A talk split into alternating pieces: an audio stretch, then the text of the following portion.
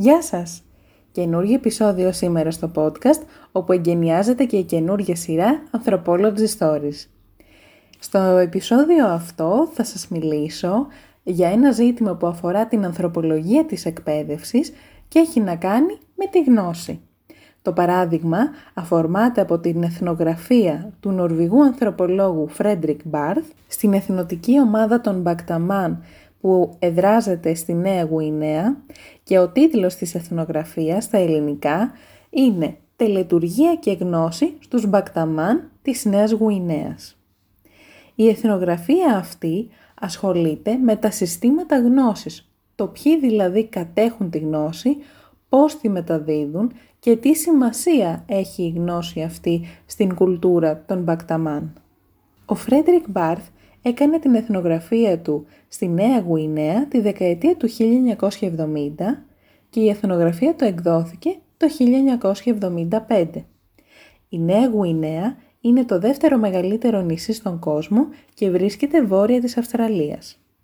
Το ερευνητικό ερώτημα του ανθρωπολόγου ήταν πώς διαμορφώνονται τα συστήματα γνώσης στους Μπακταμάν μέσω των τελετουργιών μοίησης, δηλαδή πώς γίνεται μέσα από τις τελετουργίες να μεταδίδεται η γνώση και μέσα από ποια συστήματα; Όταν μιλάμε για τους μπακταμάν, πρόκειται για μία εθνοτική ομάδα ή αλλιώς φυλή με την έννοια του tribe και όχι του race, η οποία βρίσκεται στη Νέα Γουινέα. Φυσικά, στο παρόν παράδειγμα, μιλάμε για τη δεκαετία του 70, όπου έκανε και την έρευνά του ο ανθρωπολόγος. Σε αυτήν την εθνοτική ομάδα υπάρχει ένας έντονος έμφυλος διαχωρισμός. Ο διαχωρισμός αυτός είναι τόσο σε επίπεδο τοπικότητας, δηλαδή οι γυναίκες κατοικούν ξεχωριστά σε δικές τους καλύβες συγκριτικά με τους άντρες της φυλής Φανταστείτε δηλαδή ένα χωριό ή μία μικρή πόλη στην οποία υπάρχει ένας γυναικείος και ένας ανδρικός τομέας. Στο γυναικείο τομέα, αν μπορούμε να το θέσουμε έτσι χάρη του παραδείγματος, κατοικούν οι γυναίκες και τα παιδιά τους. Είτε αυτά είναι αγόρια, είτε αυτά είναι κορίτσια.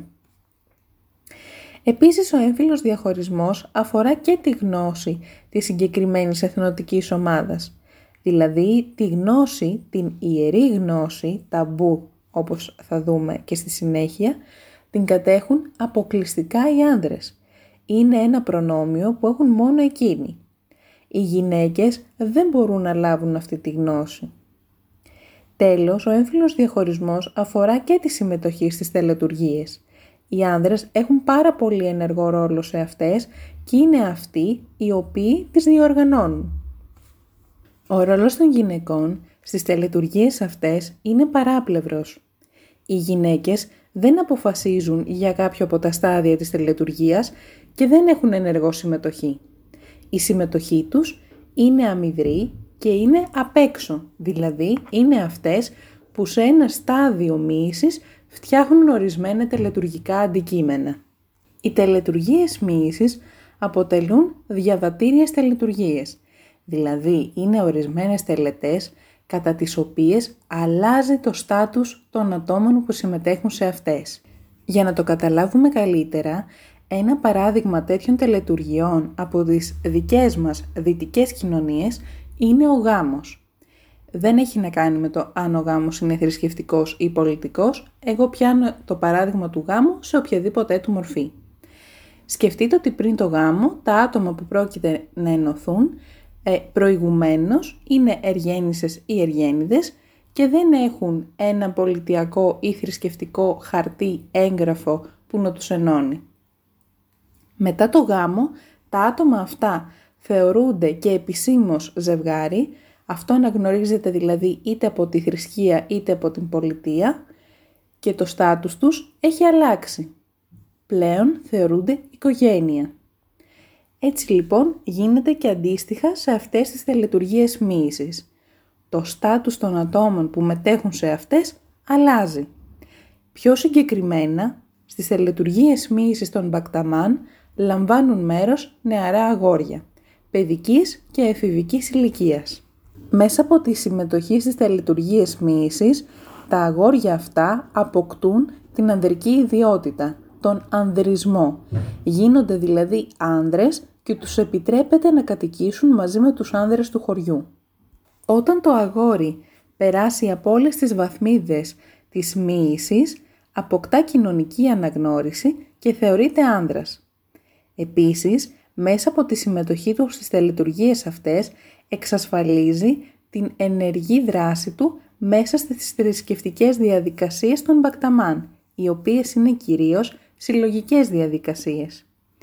Τέλος, στις τελετουργίες μοίησης, το αγόρι λαμβάνει την ιερή γνώση, διότι ο σκοπός τους είναι από την πρώτη μέχρι και την πέμπτη βαθμίδα να λαμβάνουν γνώση. Δηλαδή μετά από κάθε δοκιμασία που περνούν να τους δίδεται μία ιερή λέξη ταμπού την οποία θα γνωρίζουν αποκλειστικά και μόνο εκείνοι ως άνδρες.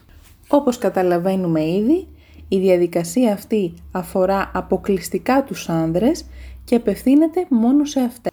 Στα πιο ειδικά τώρα, η μοίηση γίνεται ως εξής. Ένα βράδυ, εκεί που τα αγόρια κοιμούνται με τις μητέρες τους στις γυναικείες καλύβες, οι άνδρες του χωριού εισβάλλουν σε αυτές σε ανύποπτο χρόνο και αρπάζουν τα αγόρια αυτά. Τα πηγαίνουν μέσα στο δάσος, όπου εκεί τα αγόρια έντρομα ανακαλύπτουν ότι δεν είναι μόνο τους. Υπάρχουν και άλλα αγόρια. Αυτή είναι η πρώτη βαθμίδα της μοίησης. Καλούνται συλλογικά από αυτό το σημείο και έπειτα να ακολουθούν ό,τι τους λένε οι πρεσβύτεροι των Μπακταμάν, αλλά κυρίως καλούνται να δρουν συλλογικά. Τα αγόρια αυτά που πλέον συνιστούν μία ομάδα είναι ηλικίας από 5 ετών μέχρι και αγόρια στην εφηβεία τους. Οι τελετές μοίησης αποτελούνται από 7 βαθμίδες. Από την πρώτη μέχρι και την πέμπτη τα αγόρια αυτά περνάνε δοκιμασίες και λαμβάνουν ιερή γνώση. Από την έκτη βαθμίδα και έπειτα, οι τελετουργικές διαδικασίες έχουν άλλο ρόλο, όπως τελετουργικά γεύματα, συμβουλευτική σε νεαρότερα αγόρια κτλ. Τα αγόρια αυτά που συμμετέχουν στην τελετή μοίησης έχουν άγνοια. Η άγνοια αφορά τόσο τη γνώση που πρόκειται να προσλάβουν, όσο και για τα ίδια τα στάδια της μοίησης. Δεν γνωρίζουν τι επακολουθεί μέρα με τη μέρα, δοκιμασία με τη δοκιμασία. Η λατρεία των Μπακταμάν είναι κυρίως μυστηριακή, δηλαδή διαπνέεται από μία διάχυτη μυστικότητα σε όλες τις τις βαθμίδες. Κάθε στάδιο μοίησης αποτελεί και την είσοδο σε έναν οίκο ταμπού. Στη λατρεία των Μπακταμάν υπάρχουν τέσσερις οίκοι ταμπού, οι οποίοι έχουν να κάνουν με τη λατρευτική δραστηριότητα, με την ε, ικανότητα για κυνήγι και την συλλογή των ταρό. Τα ταρό είναι κάποια φυτά τα οποία φυτρώνουν στη Νέα Γουινέα και αποτελούν τη βάση της διατροφικής α, συνήθειας των Μπακταμάν και έχουν να κάνουν επίσης με τη σύσταση μιας κοινότητας λατρείας. Στη λατρεία αυτή δεν υπάρχουν θεοί, δεν υπάρχει ένας παντοδύναμος και παντογνώστης Θεός. Λατρεύονται οι πρόγονοι, λατρεύεται η ίδια η γνώση, η οποία είναι κλειστή απαγορευμένη αλλά και ποινικοποιημένη καθώς το οποιοδήποτε αγόρι επιχειρήσει να μοιραστεί κάποια από τις ιερές λέξεις που μαθαίνει κατά τη διάρκεια των σταδίων της μύσης κινδυνεύει με θανάτος. Η κάθε βαθμίδα από την οποία τα αγόρια καλούνται να περάσουν για να λάβουν τη γνώση, πολλές φορές έχει να κάνει με σωματική αντοχή στο κρύο, συλλογικότητα, καλό κυνήγι, αλλά και μαστίγωμα με κλαδιά, τρίψιμο του σώματος με τσουκνίδες, αντοχή στο μαρτύριο και τις οδύνες από την έλλειψη ποτούφου και φωτιάς και τη συμμετοχή σε ιερά γεύματα. Βλέπουμε δηλαδή ότι η γνώση δεν κατακτάται απλά μέσω της διδασκαλίας όπως την έχουμε εμείς συνηθίσει στις δυτικές κοινωνίες, αλλά πολλές φορές απαιτεί πόνο και αίμα. Οι άνδρες των Μπακταμάν είναι αυτοί που καθοδηγούν τα νεαρά αγόρια από στάδιο σε στάδιο. Είναι αυτοί που ορίζουν τις δοκιμασίες και είναι και αυτοί οι οποίοι συμμετέχουν στο μαστίγωμα, δηλαδή είναι αυτοί που για παράδειγμα σε ένα στάδιο της τελετής οδηγούν τα αγόρια μέσα σε μία σπηλιά και όταν αυτά φτάσουν τα μαστιγώνουν με κλαδιά. Αφού περάσουν αυτή τη δοκιμασία θα τους αποκαλύψουν την ιερή λέξη την οποία πρέπει να γνωρίζουν. Η ιερή αυτή λέξη θεωρείται ταμπού, διότι είναι μία λέξη για την οποία δεν θα πρέπει να μιλάνε, θα πρέπει να την εκλάβουν ως μία παραδεδομένη γνώση και δεν μπορούν ποτέ να την αποκαλύψουν κυρίως στις γυναίκες του χωριού. Οι γυναίκες του χωριού από την άλλη, στην κοινωνία των Μπακταμάν, είναι αυτές που κατά την λατρευτική αυτή διαδικασία δημιουργούν ορισμένους σάκους, τους λεγόμενους σάκους λαξάλ, τους οποίους φέρουν τα αγόρια κατά το κυνήγι και βάζουν μέσα τα θυράματά τους και φτιάχνουν ορισμένες ταινίες για το στήθος, για τους γιους τους, τις οποίες οι γη τους φοράνε για την υπόλοιπη τους ζωή. Εάν μία τέτοια ταινία χαλάσει ή φθαρεί, τότε αναλαμβάνει η ίδια γυναίκα συγγενής ή η αμέσως επόμενη σε περίπτωση θανάτου της να την αναπληρώσει. Όταν τα στάδια μοίησης ολοκληρωθούν, τότε το στάτους των αγοριών έχει αλλάξει. Είναι δηλαδή η στιγμή που πλέον θεωρούνται άνδρες και παγιώνεται ο έμφυλος διαχωρισμός με τις γυναίκες συγγενείς. Πλέον τα γόρια αυτά, που πλέον είναι άνδρες, κοιμούνται σε ανδρικές καλύβες και ζουν την κοσμική ζωή. Τα ταμπού, η ιερή γνώση δηλαδή που έχουν λάβει, έχουν διαμορφώσει αυτό το στάτους και τους καθιστούν ως άνδρες, δηλαδή είναι το μέσον για να αποκτήσουν τον ανδρισμό τους. Η γνώση πολλές φορές λαμβάνεται με απόλυτη μυστικότητα αλλά και εξαπάτηση. Η εξαπάτηση βέβαια δεν έχει καμία σχέση με τον τρόπο που τη γνωρίζουμε εμείς σήμερα. Οι πρεσβύτεροι συχνά εξαπατούν τους νέους μειούμενους με αόριστες και ψευδείς πληροφορίες κατά τις οποίες οι μειούμενοι καλούνται να βρουν κάποιο στοιχείο κατά τη διάρκεια της μοίησης. Μέσα από την εξαπάτηση και την περαιτέρω ανάλυση και τριβή των μειούμενων στο πώς θα μπορέσουν να βρούνε την ιερή γνώση και την πραγματική πληροφορία που αναζητούν, η γνώση γίνεται πιο πολύτιμη και άρα γίνεται πιο ιερή. Επομένως ο ρόλος της εξαπάτησης έχει μία διτή σημασία.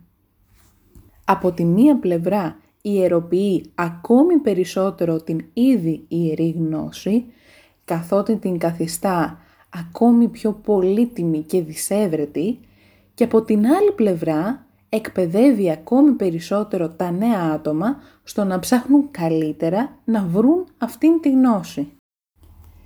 Κλείνοντας λοιπόν, βλέπουμε τη μεγάλη σημασία της γνώσης για τους μπακταμάν.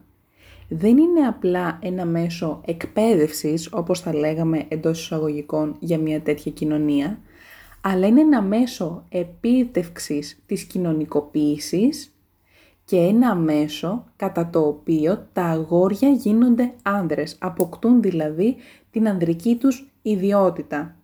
Μέσα από όλα αυτά όμως βλέπουμε ότι η ίδια η γνώση λειτουργεί με έναν τρόπο που προάγει τον έμφυλο διαχωρισμό. Οι άνδρες που μπορούν να αποκτούν την ιερή γνώση έχουν ένα σαφέστατο προνόμιο απέναντι στις γυναίκες, οι οποίες θεωρούνται εξαρτημένες από τους άνδρες, καθώς δεν έχουν αυτή τη γνώση. Οι άνδρες είναι αυτοί που θεωρούνται υπεύθυνοι, έχουν την εξουσία λόγω της γνώσης και είναι οι κυνηγοί στη φυλή. Οι γυναίκες από την άλλη πλευρά θεωρούνται ανεύθυνες, είναι αυτές που οφείλουν να υποτάσσονται στους άνδρες λόγω της γνώσης που έχουν και τρέφονται με ρίζες φυτών από τη γη δηλαδή και τα ταρό, τα φυτά για τα οποία μιλήσαμε προηγουμένως. Ο ρόλος των γυναικών γίνεται ταυτόχρονα υποδεέστερος και αυτό μας κάνει να σκεφτούμε το ότι ενώ η γνώση είναι η κύρια πηγή του έμφυλου διαχωρισμού, βλέπουμε ότι αυτό το παράδειγμα δεν είναι μοναδικό.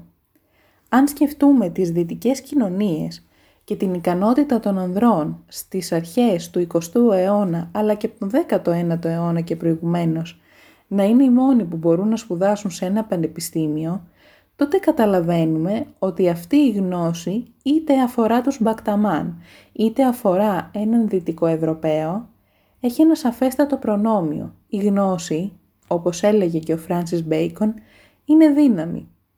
Επομένως, ποιος την έχει, πώς την αξιοποιεί και τι του προσφέρει τελικά αυτή η γνώση, εφόσον είναι ένα τέτοιο προνόμιο.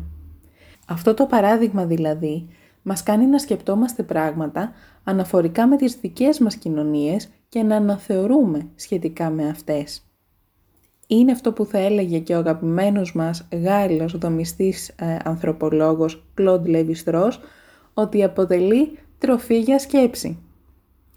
Αυτά με το σημερινό επεισόδιο εδώ στο podcast. Ελπίζω να σας άρεσε και μέχρι το επόμενο επεισόδιο σας χαιρετώ.